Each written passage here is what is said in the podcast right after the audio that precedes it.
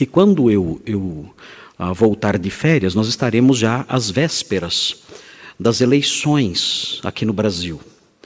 Uh, e uh, eu sei que estamos vivendo momentos muito difíceis de polarização, de debates, discussões, tudo mais.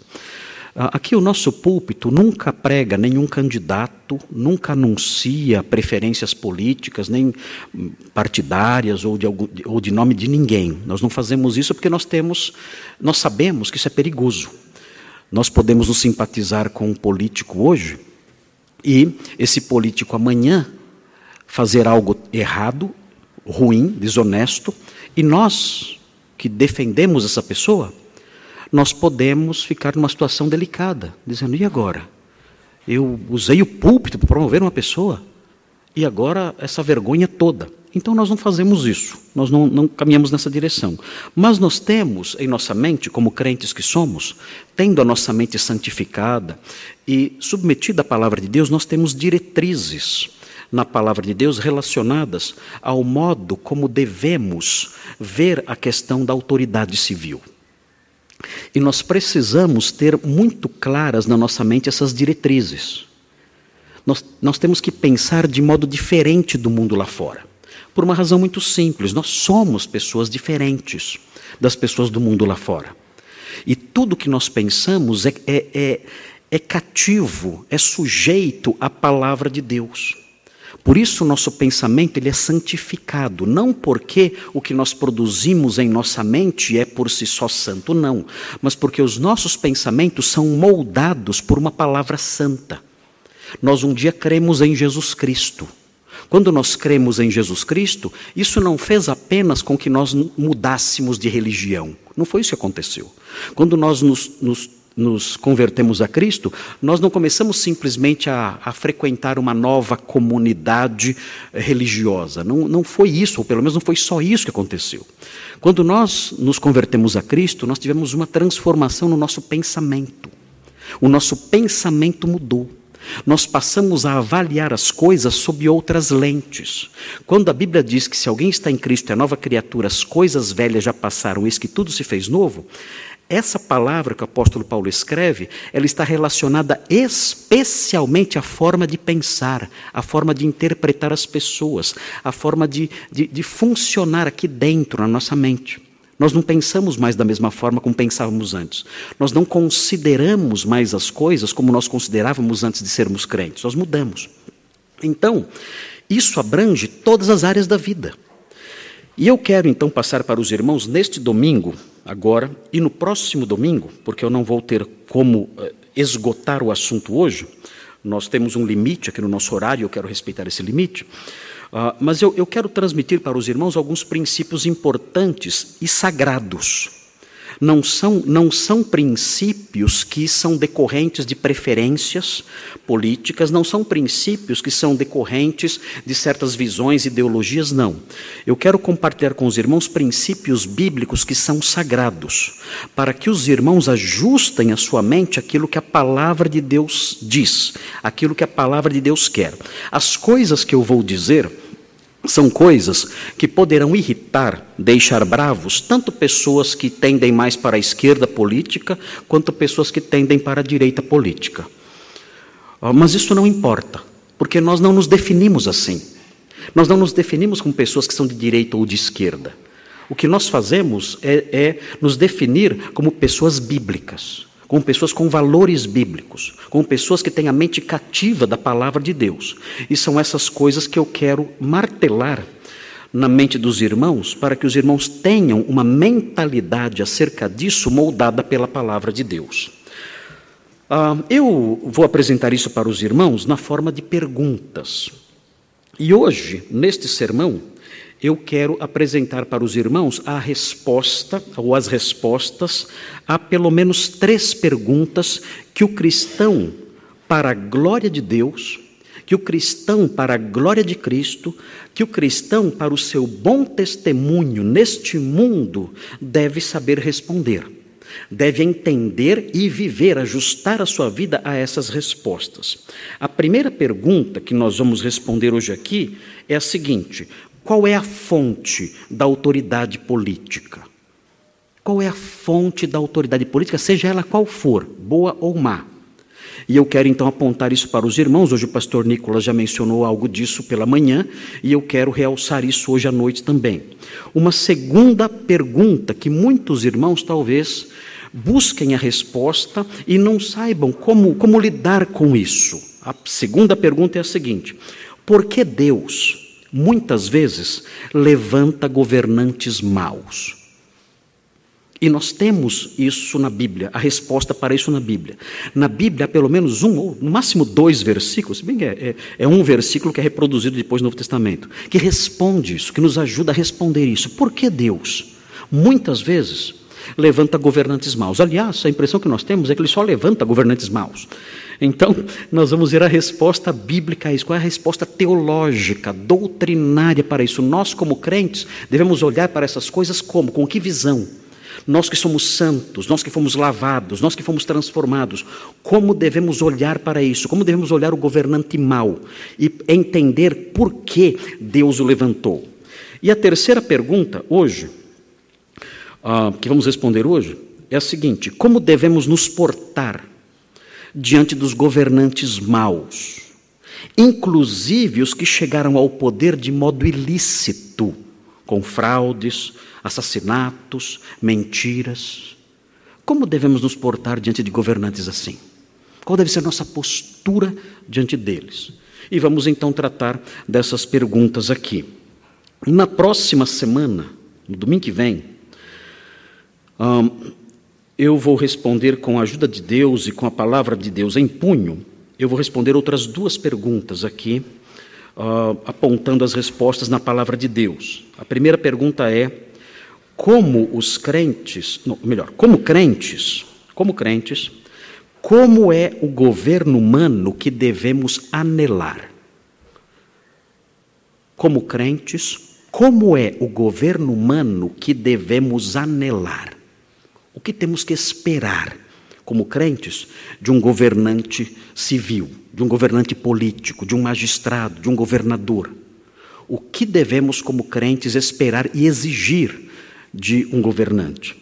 E a última pergunta, também para domingo que vem, é a seguinte: qual será o fim do governo humano?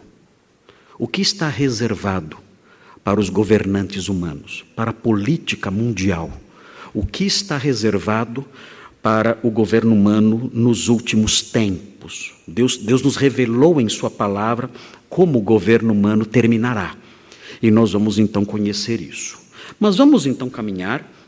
Vejam, são, são perguntas básicas, são é, perguntas elementares e nós vamos então caminhar sobre elas. Veja aí a primeira pergunta: qual é a fonte de toda autoridade política? Toda. Qual é? Veja, nós aprendemos, nós é, temos uma resposta clara acerca disso no livro de Daniel. O pastor Nicolas, hoje, sem combinar comigo, eu, ou talvez é, bisbilhotando no meu iPad, secretamente, ele é, leu esse texto aqui hoje cedo. Mas vejam o livro de Daniel, Daniel capítulo 2, como se o pastor Nicolas precisasse bisbilhotar no meu iPad para saber essas coisas. Uh, vejam aí, Daniel, no capítulo 2, há um texto muito claro. Esse texto é um texto, confesso aos irmãos, que esse é um texto que me traz muita tranquilidade ao coração especialmente na fase que estamos vivendo, de incertezas. Nós conversamos o que vai acontecer, como será o futuro do nosso país, quem vai governar, e se essa pessoa governar, o que vai acontecer conosco. Nós temos essas incertezas todas. E textos como esse nos trazem tranquilidade. Nós que somos crentes devemos nos aquietar. Nós não podemos viver ansiosos com essas questões. Nós somos crentes, somos o povo de Deus. E se a palavra de Deus moldar o nosso pensamento, nós vamos nos aquietar e descansar. Teremos paz no coração, sabendo que o Senhor dirige todas as coisas. Vejam o que diz Daniel 2, versículos 20 e 21. Diz assim: Daniel 2, 20 e 21. É, Dani, é Daniel orando a Deus. Ele fala assim: Disse Daniel: Seja bendito o nome de Deus, de eternidade a eternidade, porque dele é a sabedoria e o poder. Por que Daniel está dizendo isso? Se os irmãos lerem em casa o texto do capítulo 2, os irmãos verão que Nabucodonosor teve um sonho. um sonho muito intrigante. E ele chamou os sábios do seu reino e disse o seguinte: Olha, eu quero que vocês interpretem o sonho que eu tive.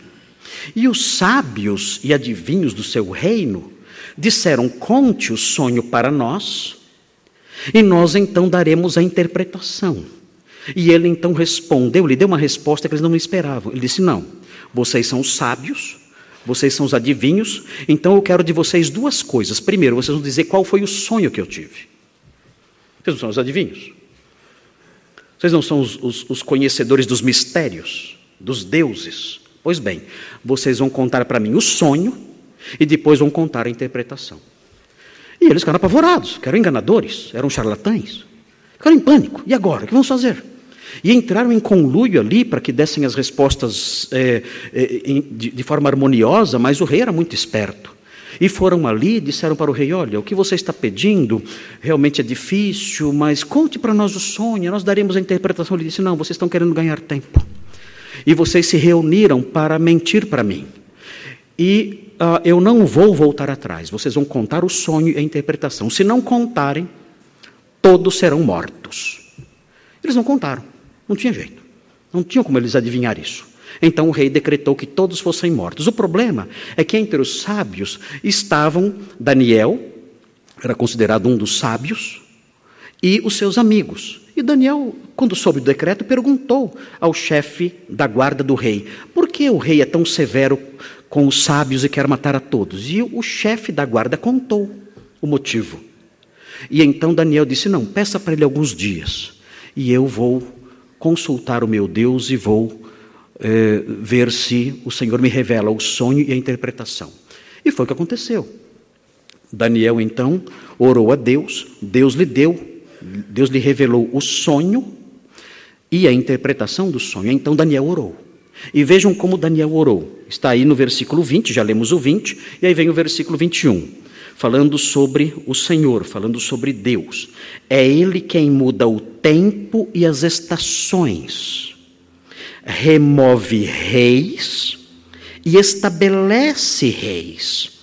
Ele dá sabedoria aos sábios e entendimento aos inteligentes. Qual é então a fonte do governo humano? Simples. O próprio Deus é quem remove reis e estabelece reis. É interessante esse versículo porque na sequência ele conta o sonho ele fala qual foi o sonho do rei. E o rei sonhou com uma estátua. Uma estátua feita de diversos elementos materiais diferentes. E cada parte da estátua representava um império que iria suceder o império de Nabucodonosor. Então, por isso ele fala: é Deus quem faz isso, é Deus quem controla a história dos impérios, é Deus quem levanta novos reinos, novos imperadores, dando sequência à história até o fim dos tempos. Então, isso deve nos tranquilizar. O Senhor tem tudo sob seu controle, toda a administração política do mundo, até o último dia, está debaixo dos planos de Deus. Nós não temos que nos apavorar, nós não temos que entrar em pânico. Vejam, no versículo 37, no mesmo capítulo, versículo 37 e 38, vejam Daniel falando ao rei. O rei ficou impressionado. Quando ele disse: Olha, você, você é rei, estava em suas visões de noite e você viu uma estátua. Eu fico imaginando a, a, o rosto do rei nessa hora. Como é que esse, como é que você adivinhou? Acertou. O rei não falou acertou miserável, mas hoje falaria assim. Você, como é que você sabe? Meu Deus, você acertou. Exatamente, eu vi uma estátua.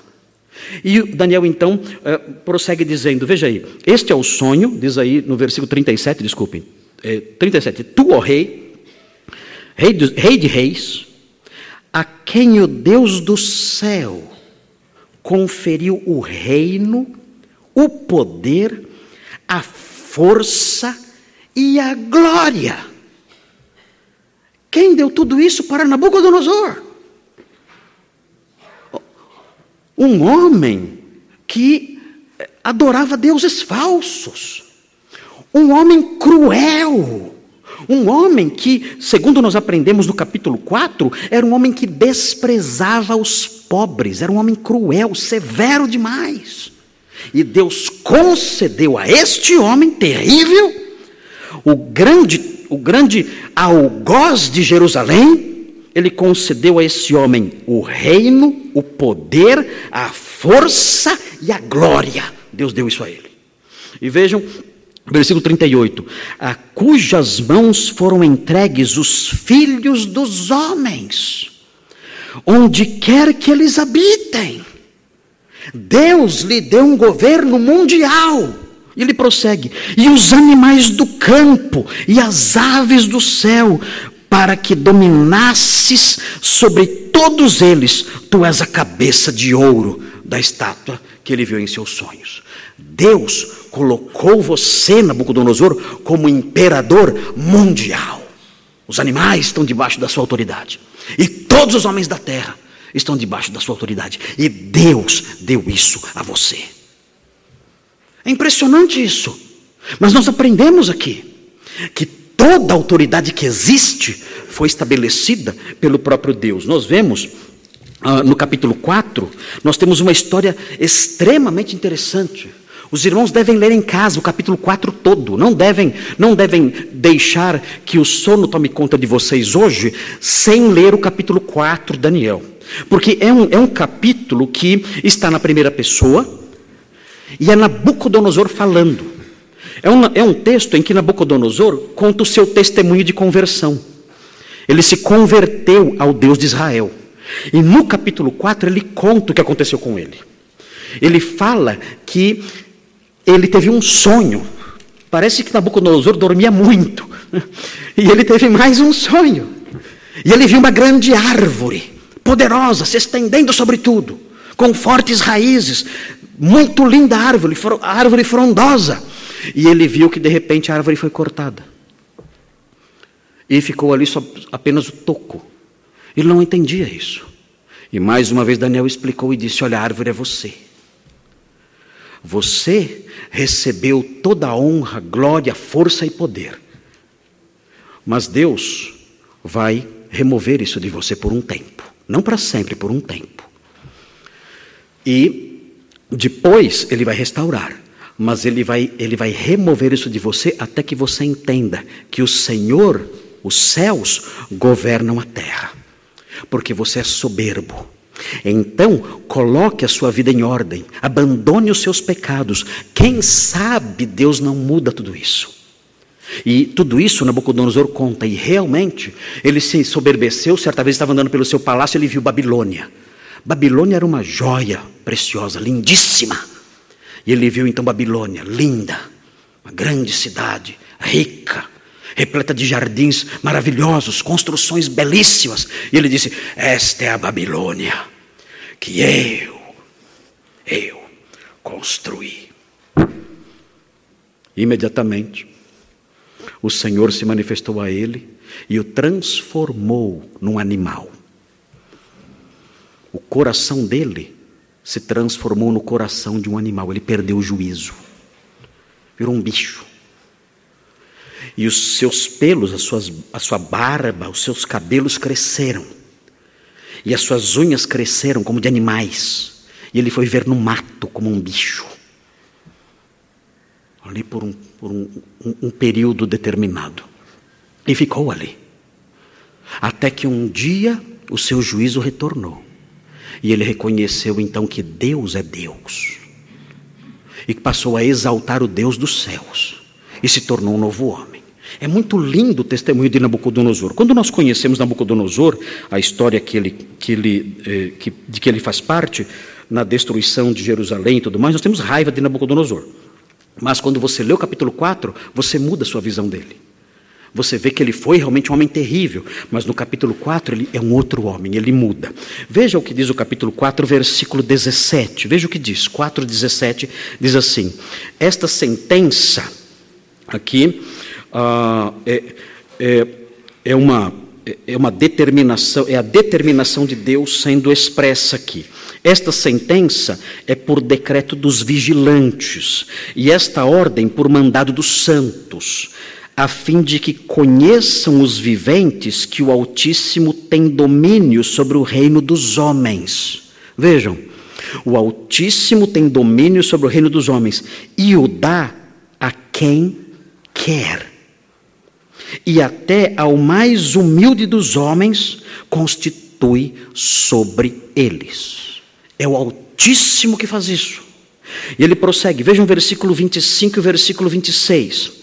Diz assim: um, serás expulso, aqui a palavra dirigida a Nabucodonosor, serás expulso de entre os homens, e a tua morada será com os animais do campo, e dar-te-ão a comer ervas como aos bois, e serás molhado do orvalho do céu, passar-se-ão sete tempos por cima de ti, talvez sete anos, até que conheças que o Altíssimo tem domínio sobre o reino dos homens e o dá a quem quer. Versículo 26. Quanto ao que foi dito, que se deixasse a cepa da árvore, Daniel interpretando, interpretando o sonho, com as suas raízes, o teu reino tornará a ser teu. Depois que tiveres conhecido que o céu domina. Deus pode tirar e devolver. Ele domina o reino dos homens. Vejam o versículo 31 e 32. Diz assim: falava ainda o rei, aqui depois que ele se gabou, depois que ele disse que a Babilônia que ele tinha edificado era gloriosa. Enquanto ele falava, vejam o que acontece. Versículo 31. Falava ainda o rei quando desceu uma voz do céu. A ti se diz, ó rei Nabucodonosor, já passou de ti o reino. Deus tirou o reino dele. O Deus que deu o reino tirou o reino dele numa hora, num instante.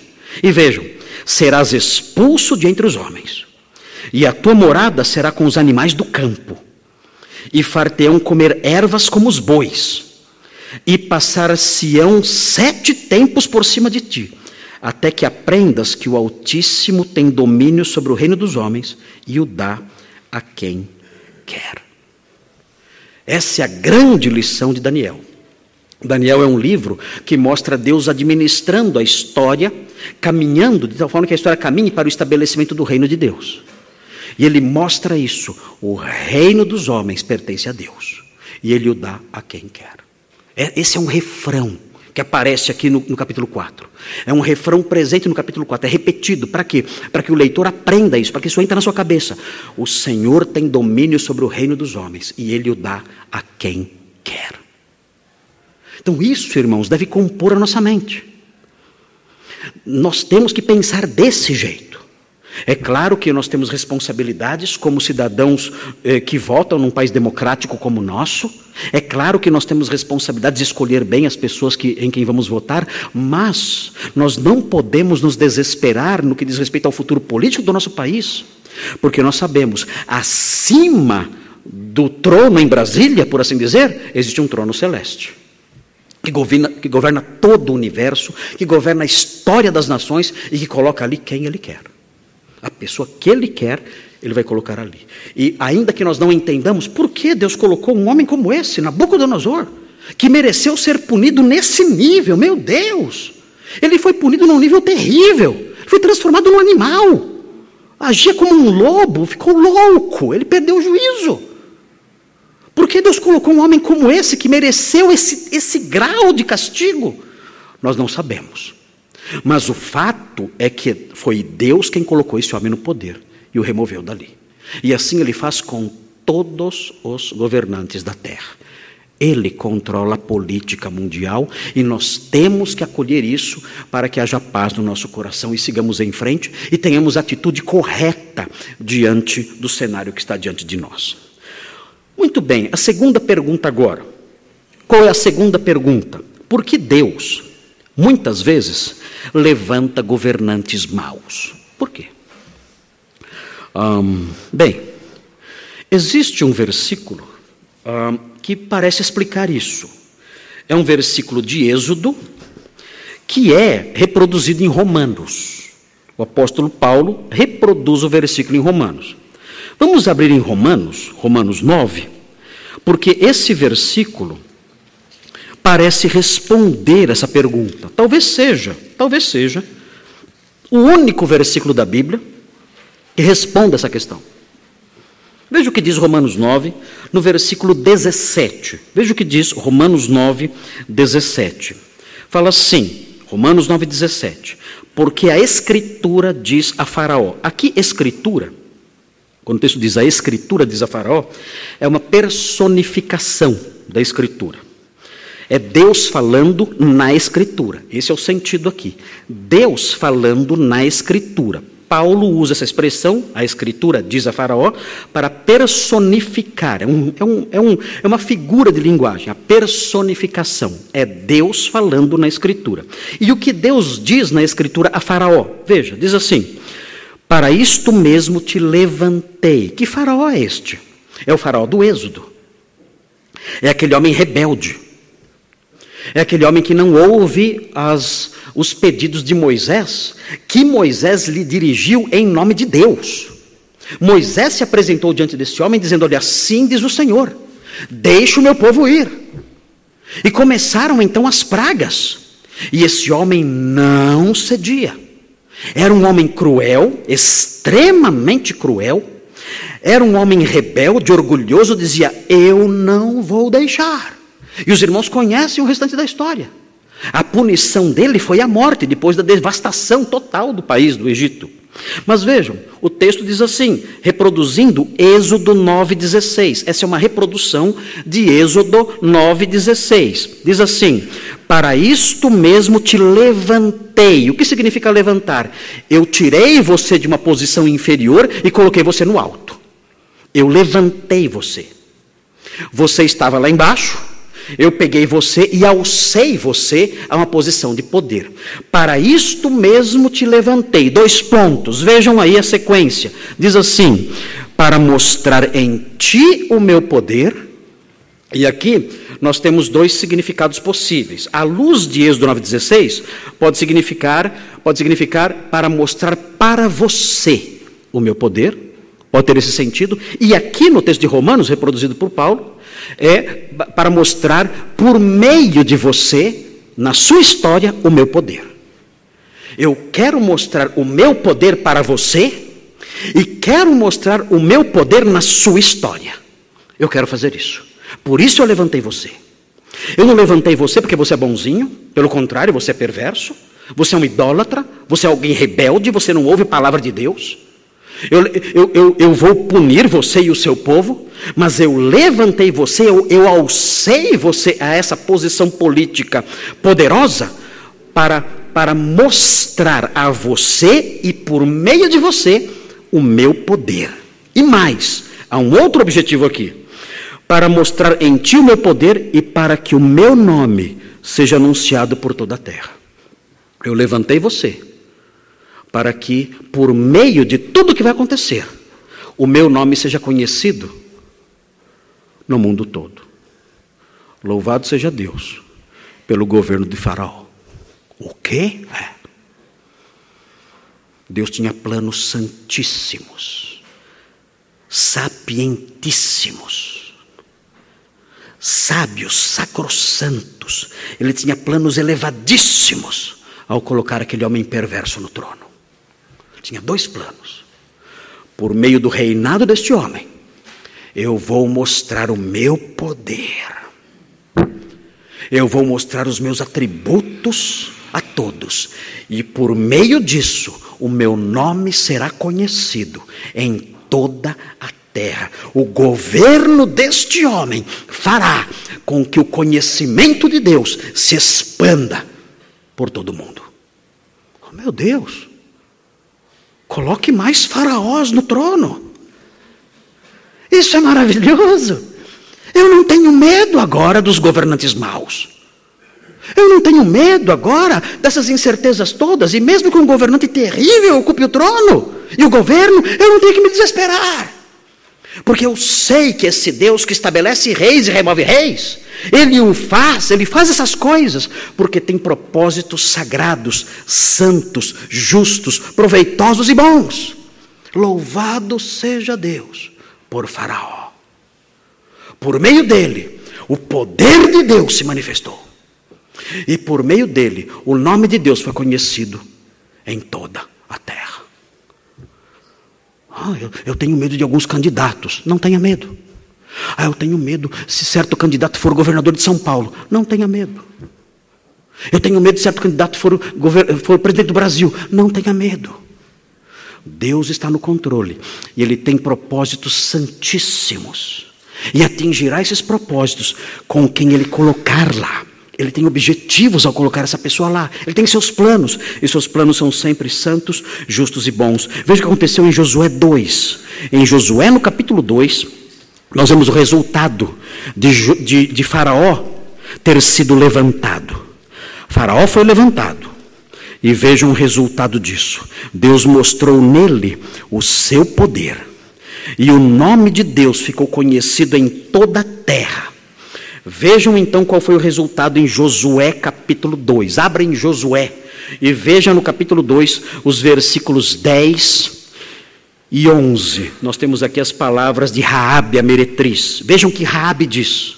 É uma espécie de cumprimento do que foi predito lá em Êxodo. Diz assim: Porque temos ouvido, Raabe falando em Jericó, porque temos ouvido que o Senhor secou as águas do Mar Vermelho. Nós ouvimos isto por aqui. Nós ouvimos falar do poder desse Deus que abre o mar. Nós nunca tínhamos, ouvido falar dessas coisas.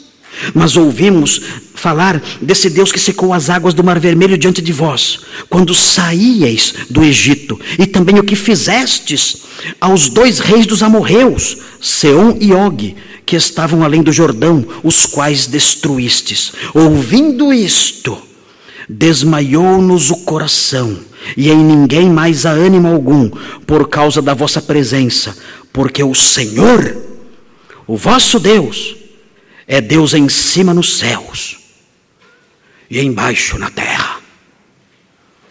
As nações me conhecerão por meio das maldades desse homem. Eu vou mostrar, eu vou me revelar ao mundo através desse governante perverso. Então nós louvamos a Deus por Faraó.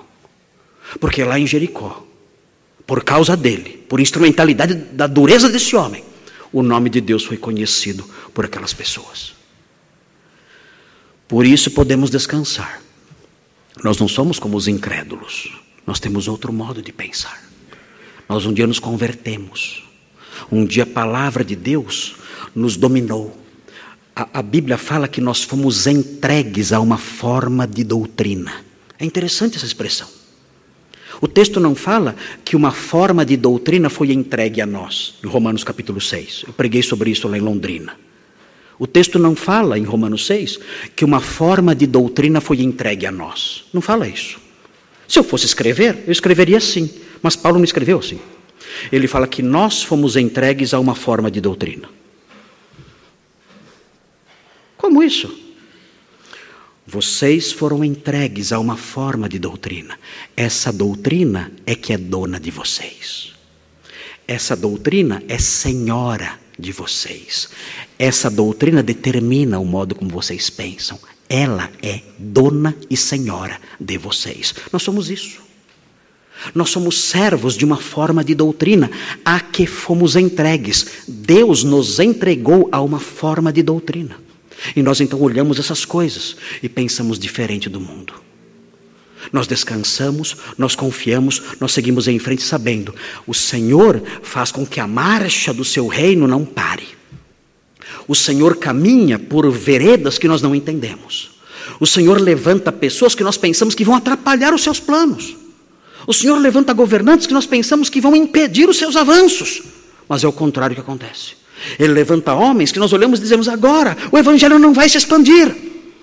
E ele usa exatamente esses homens, que nós pensamos que por meio deles o evangelho não vai se expandir, para que o evangelho se expanda ainda, ainda mais. Nosso Deus, irmãos, é sapientíssimo. Os seus pensamentos são insondáveis. As suas ações estão além do nosso entendimento. A sua mente é inescrutável imutável. Ele realiza essas coisas e nós olhamos para o passado, olhamos para a palavra de Deus, isso causa um impacto sobre nós. E sabemos então, o Senhor está no leme da história. Ele governa os povos.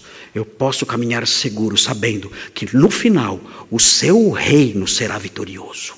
A história pode caminhar, com altos e baixos, numa espiral de altos e baixos, mas eu sei que essa espiral de altos e baixos, ela vai num rumo ascendente. Ela desce e sobe, desce e sobe, mas ela vai caminhando, ela vai se formando num formato ascendente, sempre crescendo, seu reino se expandindo. E por meio de governantes bons ou governantes maus, o Evangelho, a causa da verdade, crescendo, se expandindo mais e mais, até a consumação final até o dia em que um reino poderoso se estabelecerá. E o Rei dos Reis governará as nações com o cetro de ferro. Mas isso é matéria para o sermão que vem. estou me adiantando já. Vamos voltar para cá. Terceira pergunta. Terceira pergunta é a seguinte: Como devemos, nós que somos crentes, nós que temos essa mentalidade santificada, nós que fomos entregues a uma forma de doutrina e não pensamos mais por nós mesmos, é essa doutrina que nos comanda, que nos faz pensar como devemos pensar, como servos que somos dela. Como nós, crentes que somos, devemos nos portar diante de governantes maus.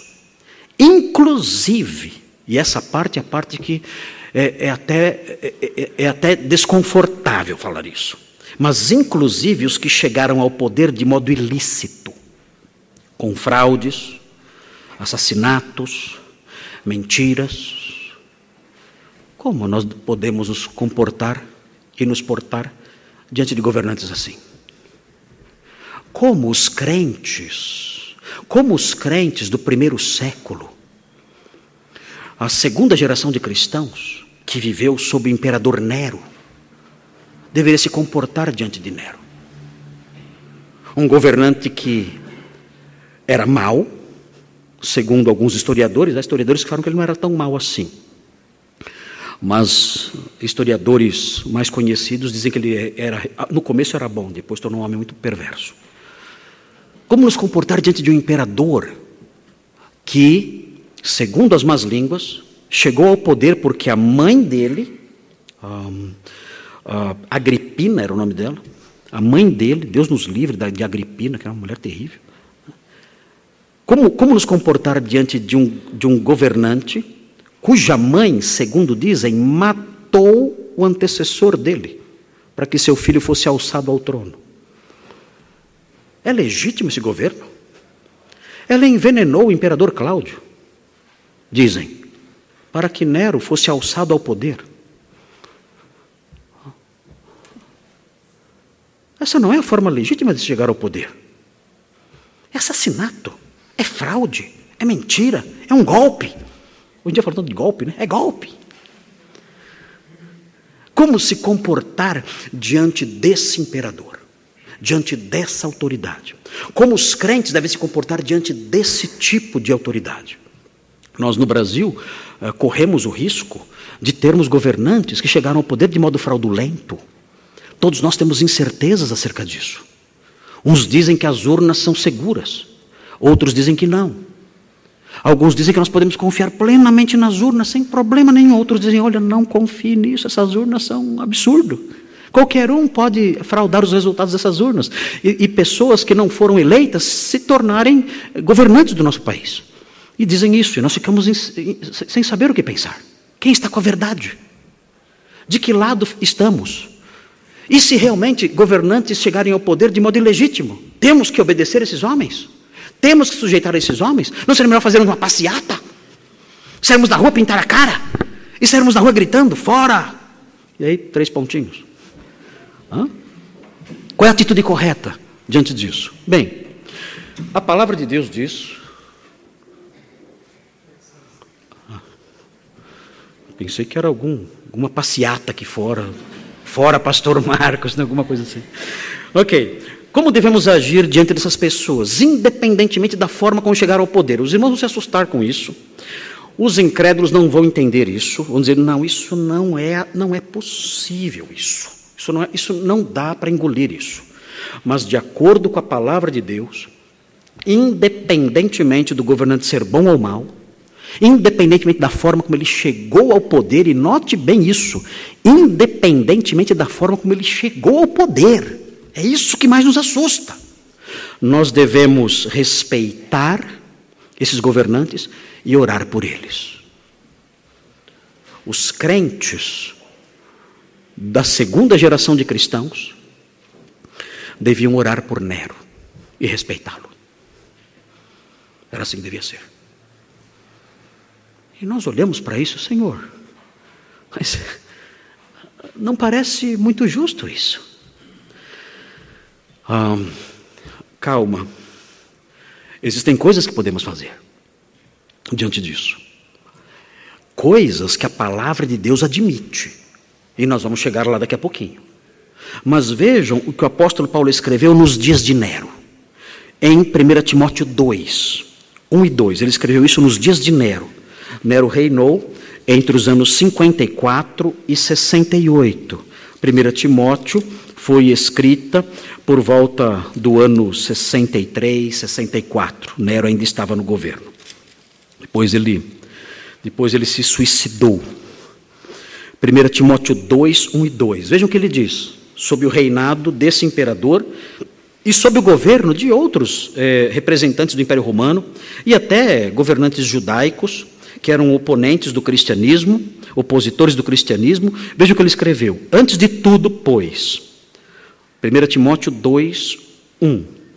Antes de tudo, pois, exorto que se use da prática de súplicas, orações, intercessões, ações de graças em favor de todos os homens, em favor dos reis e de todos que se acham investidos de autoridade, para que vivamos vida tranquila e mansa, com toda piedade e respeito. Essa é a atitude. Eu vou falar mais sobre esse versículo na semana que vem, quando nós falarmos o que devemos esperar de um governante. Já podemos aprender aqui que devemos esperar de um governante que ele proporcione, proporcione a nós a possibilidade de vivermos uma vida tranquila, mansa, com piedade e respeito. Se vamos escolher um governante, temos que escolher um governante que nos proporcione isso. A possibilidade de vivermos uma vida tranquila e mansa, com piedade e respeito. Esse é o governante que vamos escolher. Não importam, as outras coisas são secundárias. Temos que escolher isso. Mas agora, neste momento, nesta altura dos nossos estudos, nós devemos aprender isso. Eu tenho que orar pelos governantes, não importa se eles são bons ou maus. Eu tenho que orar por eles. Vejam também Tito, Tito, no capítulo 3, Tito, no capítulo 3, no versículo 1. Tito dá eh, Paulo dá orientações que Tito deve passar aos seus ouvintes. Diz assim: lembra-lhes, Paulo dizendo para Tito lembrar os seus ouvintes, lembra-lhes que se sujeitem aos que governam, às autoridades, sejam obedientes, estejam prontos para toda boa obra. É assim. Ah, não. É. Ah, não. É assim. Mas, pastor, é assim. Nós temos que respeitar esses homens e orar por eles. E mais, o texto já deu, já esse texto que lemos, já nos forneceu uma outra postura que eu elenquei aqui. Além de respeitá-los e orar por eles, nós também devemos obedecê-los. Ah, não. Devemos. Devemos obedecê-los. Mas, pastor, ele é do PSOL. Meu Deus! Não! É? Vamos obedecê-los, vamos respeitá-los e vamos orar por eles. Ah, não, não, sim. Essa é a postura do homem que foi transformado. É necessário uma ressalva aqui. Nós aprendemos, o texto de Tito fala que temos que obedecê-los, Mas a palavra de Deus nos alerta acerca de um detalhe. E os irmãos já sabem disso. Eu creio que eu já disse isso à saciedade. E outros pastores realçaram isso também. Nós só não vamos obedecer esses líderes quando eles derem uma ordem expressa que contrarie claramente o que Deus ordena. Aí muda tudo. Se esses líderes derem uma ordem contrariando abertamente o que Deus ordena, então diremos: lamento muito, eu obedeço vocês até aqui, daqui para frente não mais. Agora, agora eu vou desobedecer. Farei isso tranquilamente e dormirei muito bem à noite. E não importa o que aconteça. Não importam prisões, ameaças, multas, nada disso. Eu vou fazer o que Deus ordena e não o que você manda. Essa, essa, essa concepção deve estar em nossa mente também. Devemos orar, devemos respeitar e devemos obedecer com essa ressalva. A nossa obediência tem um limite, ela tem uma cerca. Veja um exemplo disso, mais uma vez, no livro de Daniel. Abra sua Bíblia em Daniel novamente. Daniel falando tanto de governos e tudo mais. É um livro muito útil no entendimento é, dessa teologia do poder uh, que encontramos nas Escrituras.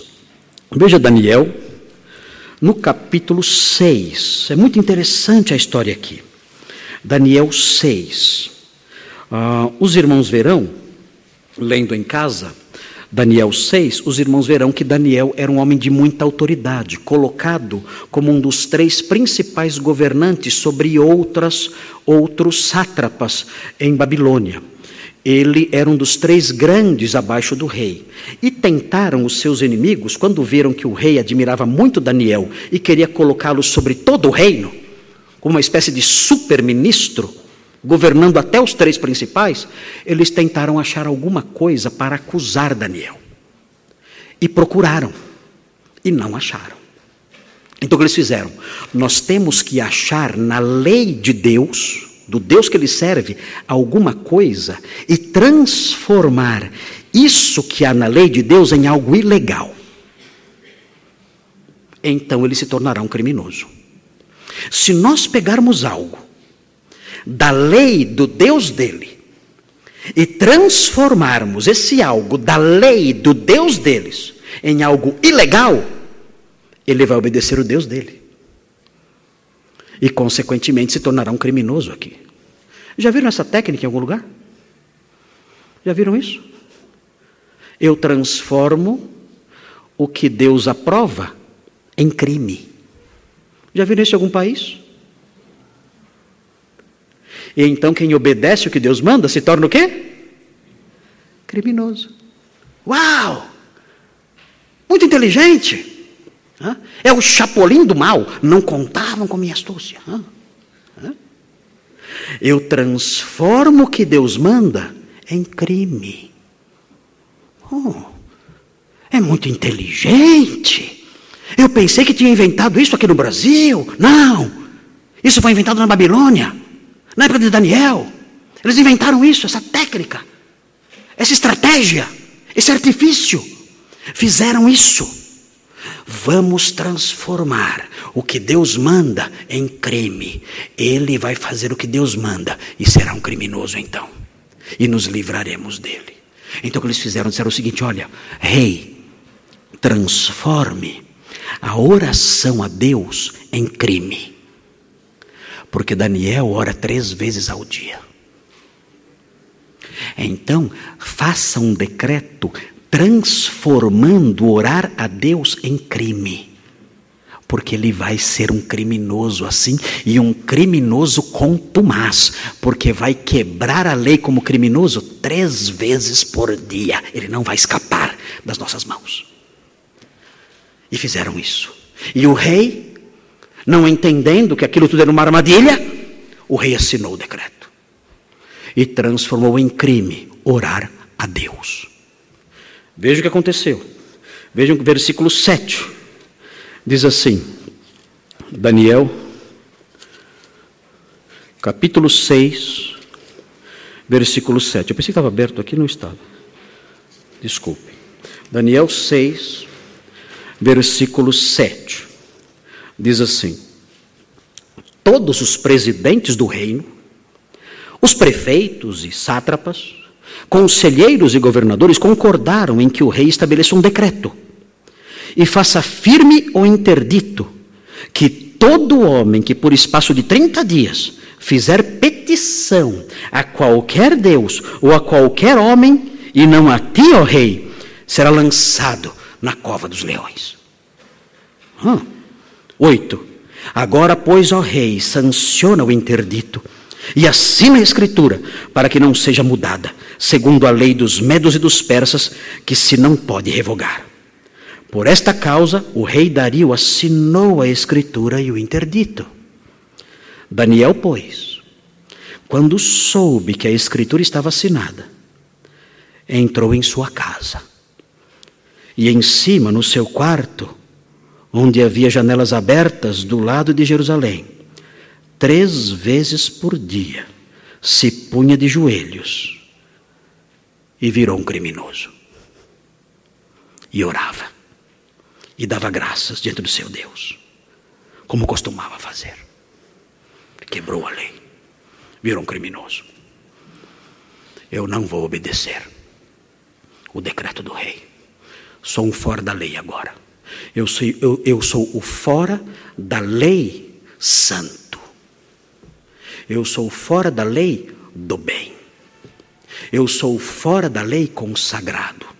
Eu quebro a lei desses homens para honrar o meu Deus. Isto sim. Esta é a desobediência santa. Sabiam que existia isso? É a desobediência santa. É a desobediência do homem obediente. É a santa rebelião. É a, é a rebelião sagrada. É a rebelião que Deus aprova. Daniel subia no seu quarto e ali de joelhos quebrava aquele decreto, quebrava aquela lei. Os irmãos conhecem o restante da história. Ele foi lançado na cova dos leões e o restante da história os irmãos sabem muito bem qual foi. Um, ele se deu bem no final. Nem sempre isso acontece. Muitas vezes os leões devoram e não tem jeito. Mas no caso de Daniel, Deus tinha outros planos para ele. Vejam Atos capítulo 4, muito lindo também Atos capítulo 4. Temos estudado Atos dos Apóstolos nos, nos, nos domingos pela manhã, eventualmente. Eu, pastor Nicolas, nós trocamos, é, alternamos os nossos ensinos. Ele uh, ensina o texto de eh, Segundo Reis e eu estou ensinando Atos. Uh, e Atos 4 é muito linda a resposta dos apóstolos diante do sinédrio. Eram autoridades judaicas, o sinédrio. E o sinédrio proibiu os apóstolos de pregar o evangelho. Mas o Senhor tinha ordenado que eles pregassem. A quem vamos obedecer?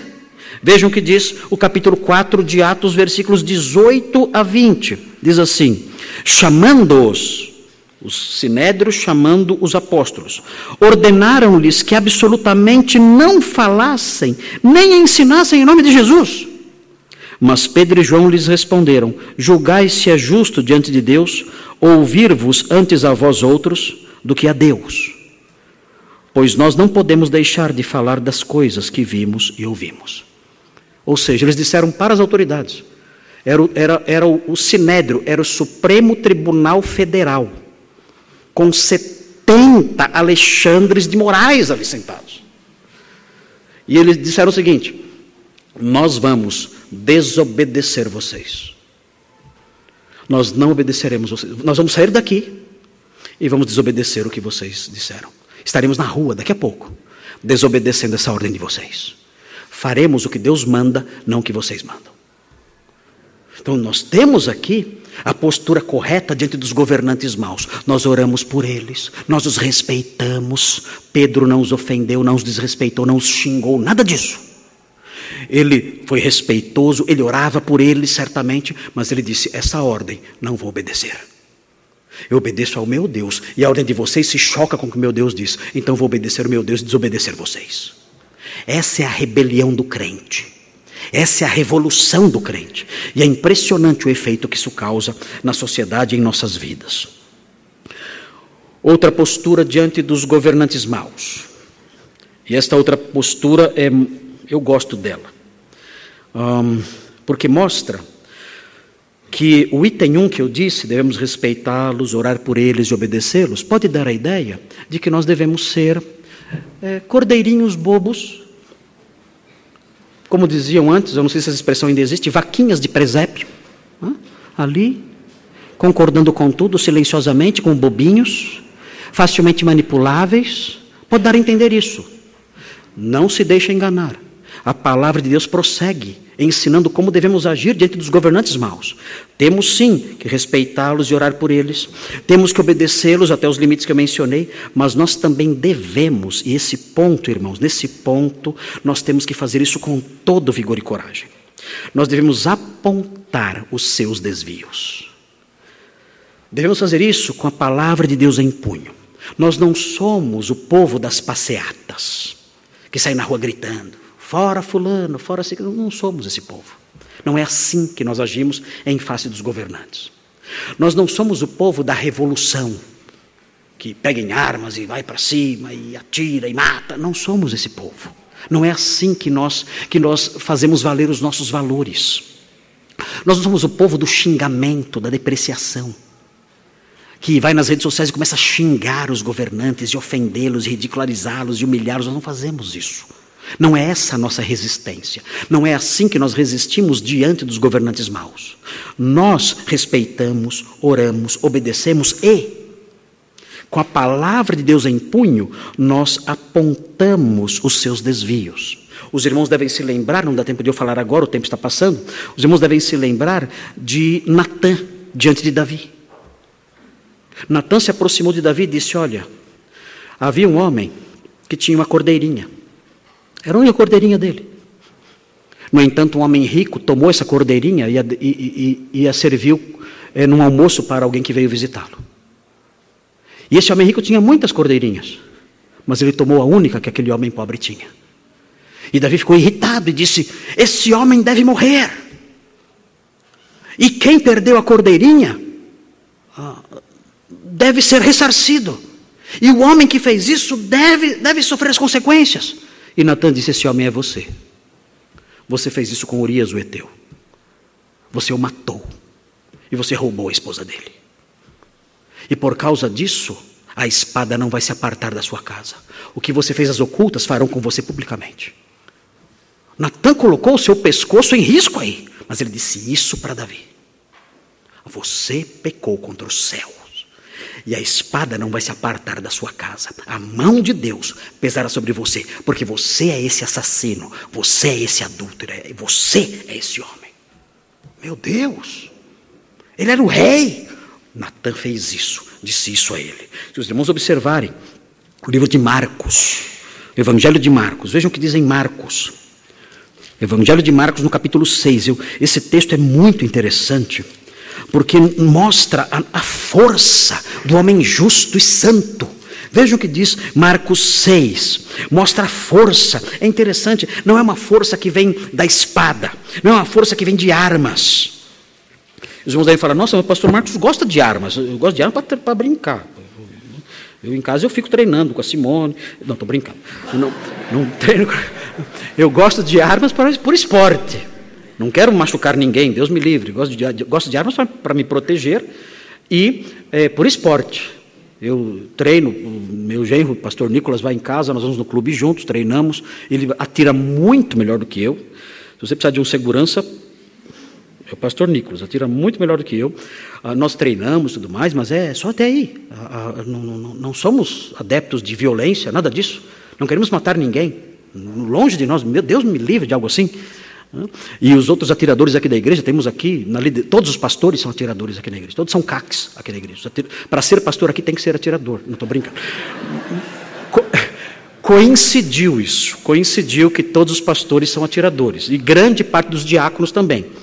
Então, mas nós gostamos, não da violência, nós somos pessoas que gostam de brincar, tomar café e, e, e, uma vida social saudável, sem problema nenhum, não somos violentos, longe de nós tudo isso. Mas nós gostamos desse esporte, gostamos desse esporte e achamos também que isso é um fator de segurança adicional num país como o nosso, achamos isso necessário. Então, por isso, nós é, temos isso. Mas não somos a favor de pegar em armas. e atacar o governo, e revoluções, e matar pessoas, nada disso. Estamos longe disso. Ah, mas nós temos aqui em Marcos onde está a nossa força. Onde está a força do homem de Deus que engendra medo nos governantes? Os governantes têm medo de armas? Claro que têm, mas eles têm medo de algo mais. Aliás, eles têm muito mais medo do que eu vou apontar agora aqui para vocês. Vejam o que diz Marcos capítulo 6, fala assim, versículo 17: Porque o mesmo Herodes, por causa de Herodias, mulher de seu irmão Filipe, porquanto Herodes se casara com ela, com a mulher do irmão dele, mandara prender a João e atá-lo no cárcere. Pois João lhe dizia: Não te é lícito possuir a mulher de teu irmão. Vejam, João falando ao rei: Você é um adúltero. A palavra de Deus condena o que você fez. Não é lícito que você possua a sua cunhada, a mulher do seu irmão. Isso é errado, isso é pecado. João dizia isso a ele. E por isso foi preso. Mas vejam, ele não era alguém que respeitava as autoridades e tudo mais e ficava em silêncio. Não, ele falava. E vejam, e vejam a sequência, muito interessante aqui o que vem a seguir. E Herodias o odiava, querendo matá-lo, e não podia, porque Herodes temia a João. O quê? Herodes? Herodes temia quem? João. João.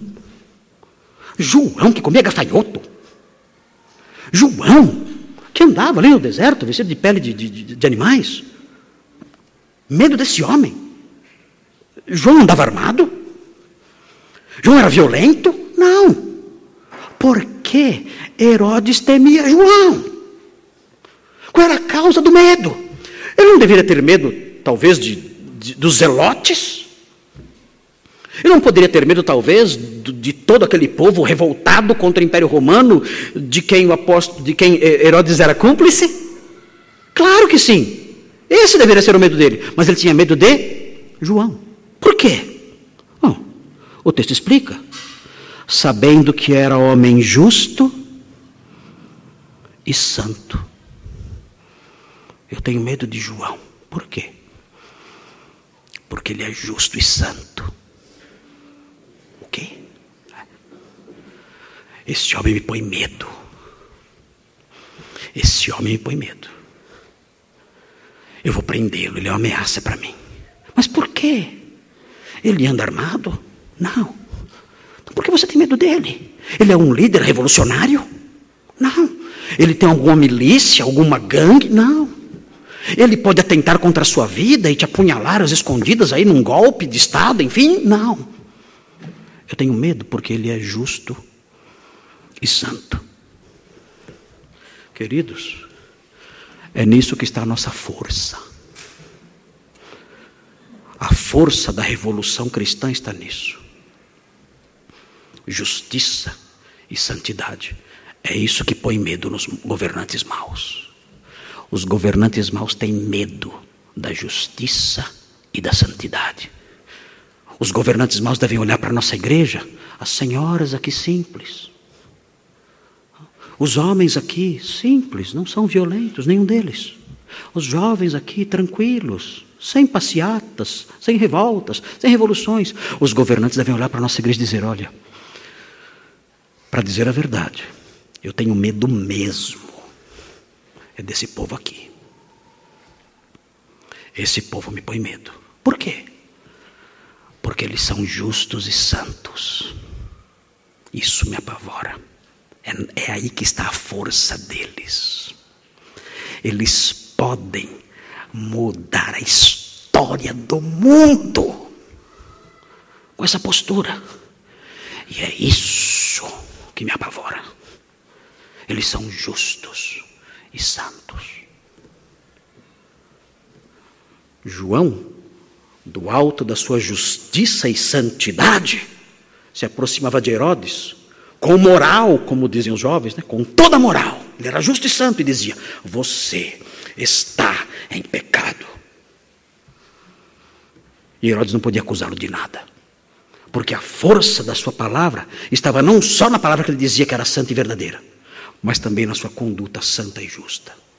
E Herodes não podia fazer nada para, para impedi-lo, para tirar a sua força, para tirar o seu vigor, o vigor da sua palavra. Ele prendeu e o decapitou no final, porque via nele uma terrível ameaça. Não uma ameaça armada, não uma ameaça violenta, mas uma ameaça real, marcada pela santidade, pela retidão.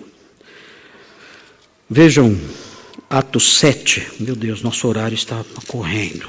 Quando eu vou aprender a lição? Hein? Quando? Nunca. Minha esposa desistiu. Simone fala: Você não tem jeito. Ok. Há coisas que nunca vão mudar. Hein? Eu quero, eu quero apontar aqui. Eu tenho mais coisas para falar, é, mas não vai dar tempo. Então vou terminar na semana que vem.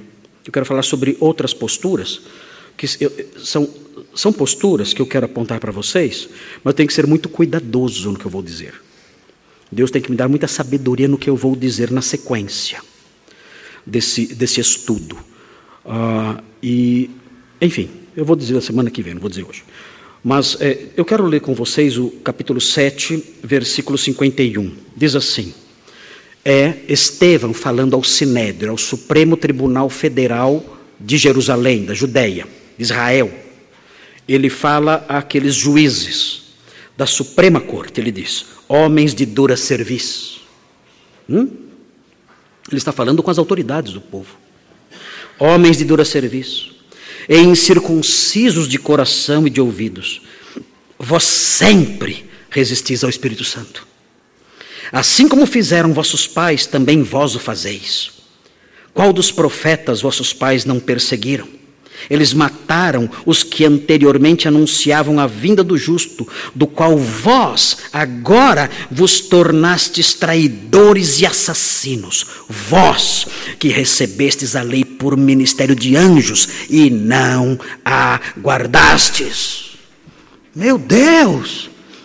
Isso diante do tribunal, com força, vigor, marcado, um homem marcado por santidade e justiça. Aqueles homens não puderam suportar a força dessas palavras. O texto diz no versículo 54: Ouvindo eles isto, enfureciam-se no seu coração e rilhavam os dentes contra ele. Viraram bichos, viraram animais, rosnando. E vejam, mas Estevão, cheio do Espírito Santo, os olhou, nos, fitou os olhos no céu e viu a glória de Deus e Jesus que estava à sua direita e disse: Eis que vejo os céus abertos e o filho do homem em pé à destra de Deus. Eles, porém, clamando em alta voz. Eles começaram a rilhar os dentes, ranger os dentes como animais, como cachorros ferozes, e gritaram, começaram a gritar. E vejam, taparam os ouvidos como loucos, e unânimes arremeteram contra ele, saltaram sobre Estevão como se fosse ali um grupo de 70 animais ferozes, pularam sobre ele e o mataram. E o apedrejaram e o mataram. Vejam a força das palavras desse homem. E ele disse isso, apontando para aquelas autoridades os seus pecados. E isto temos que fazer. Se os governantes forem maus, nós temos essa força, a força da nossa conduta, da nossa retidão e santidade e a força da palavra de Deus. Não vamos xingar ninguém, ofender ninguém, mentir, difamar, nada disso. Não vamos pegar em armas, não vamos sair às ruas gritando, xingando, eh, causando confusão, nada disso, nada disso. Nós vamos usar a palavra de Deus e o nosso testemunho, e nisso estará a nossa força. Eu eh, reservei aqui, para terminar, um texto escrito no século XVI, por um reformador chamado John Knox. John Knox viveu de 1510 a 1572. E ele foi um pregador que se levantou contra os, os, governantes maus. Nos seus dias existiam quatro mulheres governando. E essas quatro mulheres eram quatro Jezabéis. Se uma Jezabel já deu tanta dor de cabeça, imaginem quatro Jezabéis. Tem os nomes delas aqui. Tem Maria Guise, que era regente na Escócia e que mandou prender John Knox, logo no começo da sua carreira. Mary, rainha da Escócia, que matou o próprio marido. Catarina de Médici, que mais tarde, no ano que John Knox morreu, ela foi responsável pela, por arquitetar a matança da noite de São Bartolomeu. Já ouviram falar da matança da noite de São Bartolomeu, dia 24 de agosto de 1572? Foi quando mais de 20 mil huguenotes, huguenotes eram os protestantes franceses, foram assassinados.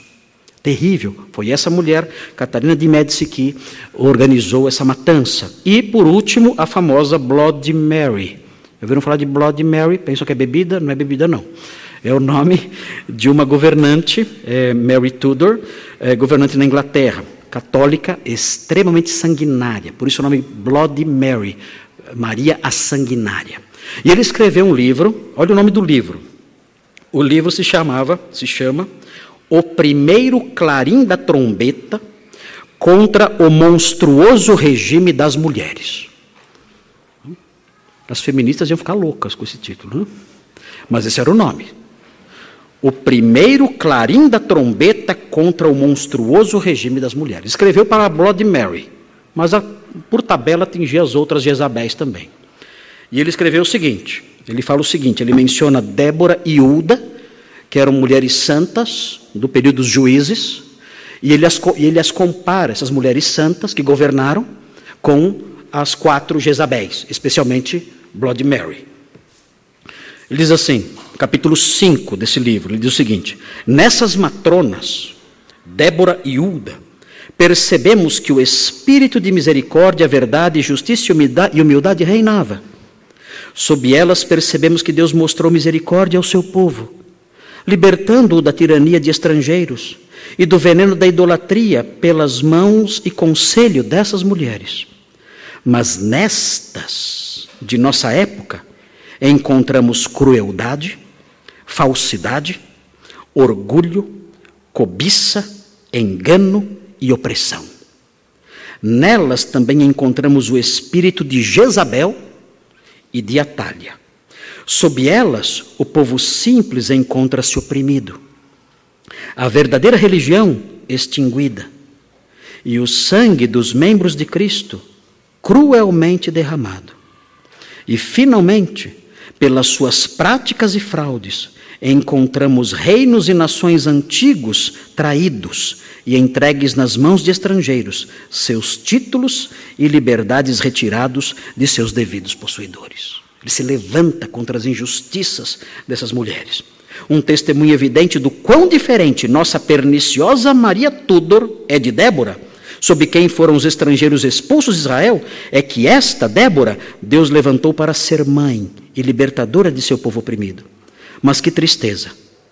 Ele levantou tais Jezabéis para serem o ápice de suas pragas.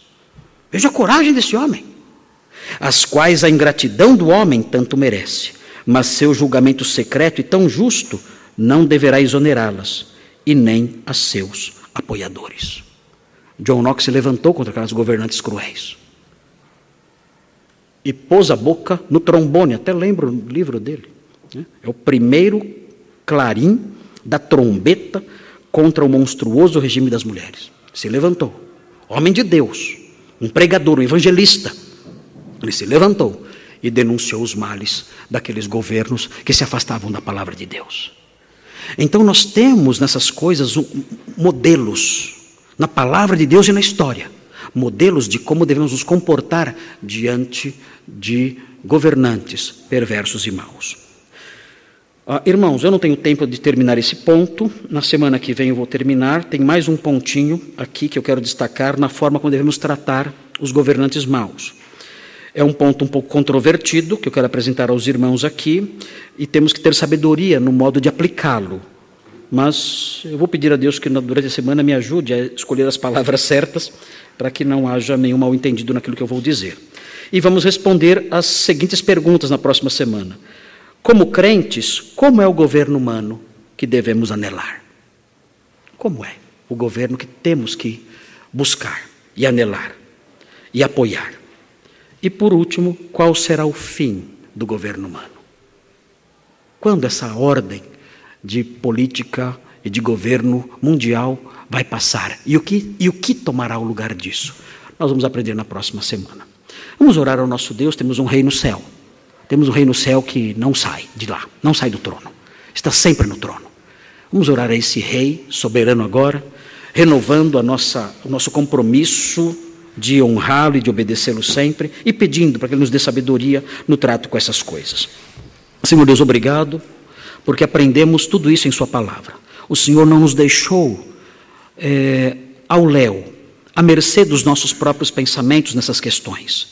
Questões que tanto têm que ver com o nosso dia a dia. Ajuda-nos, ó Deus, para que esses conceitos sejam assimilados por nós e descansemos e vivamos com sabedoria neste mundo. Dá-nos, ó Deus, entendimento, dá-nos disposição para acolher essas verdades e que assim, em face de tudo que nos cerca, nos portemos de modo diferente do mundo. Olhemos para os governantes sob essas lentes que aprendemos aqui e desse modo estejamos no centro da sua vontade nesse aspecto, nesses aspectos todos que foram expostos aqui nesta noite. Dá-nos entendimento dessas coisas. E ó Deus, nós renovamos aqui diante do Senhor, como igreja unida, humildemente, renovamos aqui a nossa disposição de sermos seus súditos, de, de sermos seus servos. O Senhor nos comprou um dia e queremos servi-lo sempre em tudo. E não, não, não importa quem esteja reinando no trono, neste país ou em qualquer outro. Nós sabemos que o Senhor é o Rei imutável e eterno sobre toda a terra e sobre todos os céus. E nós somos os seus servos para sempre. Obrigado por isso. Ajuda-nos a lembrar essas coisas e a viver de acordo com elas. Em nome de Jesus. Amém.